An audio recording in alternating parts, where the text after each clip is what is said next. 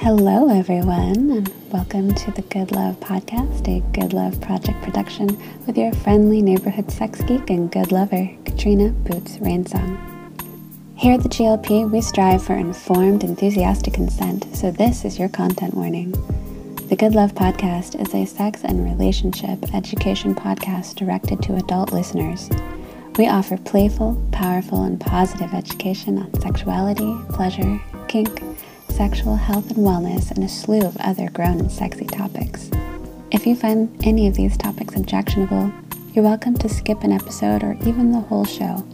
If you're under 18, we recommend heading over to scarleteen.com for all youth focused sex ed needs. Now, if you're an enthusiastic yes, get comfy and enjoy the show.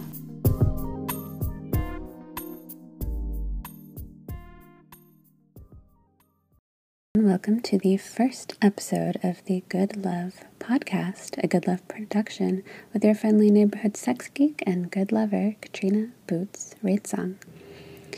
So, today we're talking about sex and mindfulness.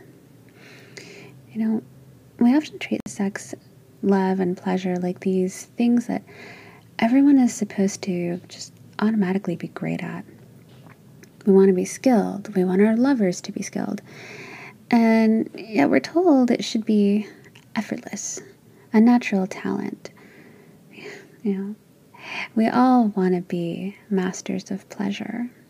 And yet the idea of taking a workshop or reading books to become such a master is sometimes stigmatized. But what if we approached sex as a practice.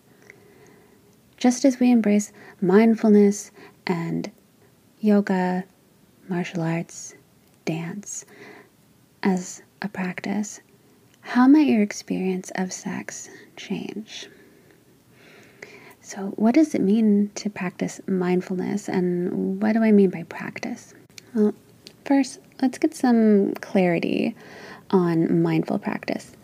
To be mindful means to be aware and present, to be focused on the moment while observing your experience, one's bodily sensations, thoughts, or feelings.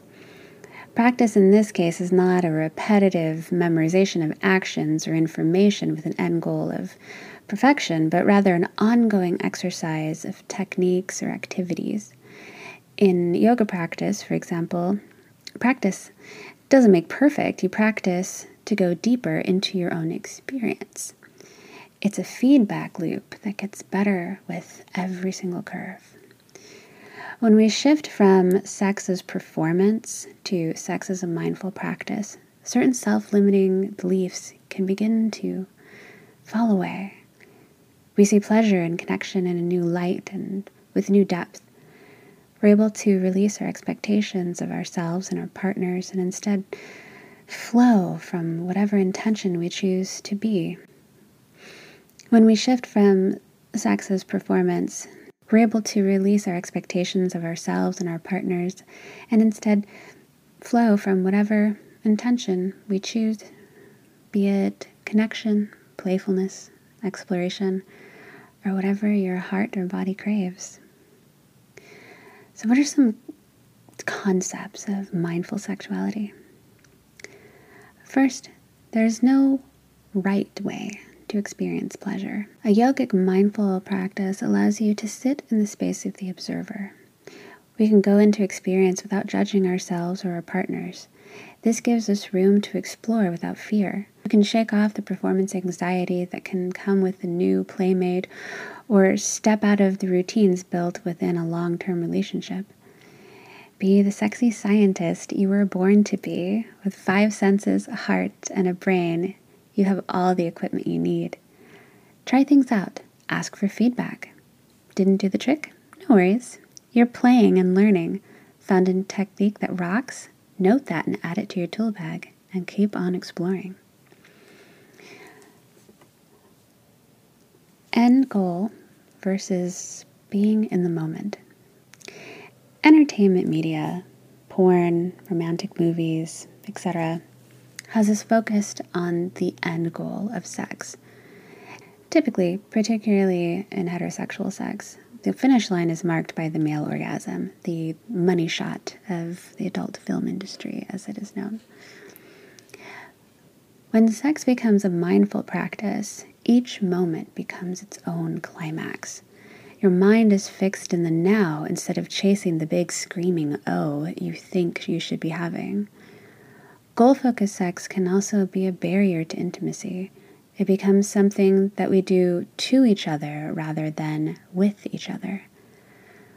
When we're no longer foreshadowing your pleasure, focusing on what you hope to feel next, you can sink into each sensation, going deeper into your body and into your connection with your partner. Passion. Hot flash versus slow burn. When love is new, it is intense. There's a serious heat, and it's easy to get excited. Long term relationships don't always have that constant feed of dopamine and serotonin. We long to keep that heat going, but passion can end up feeling like one more thing to, on the endless to do list of the day.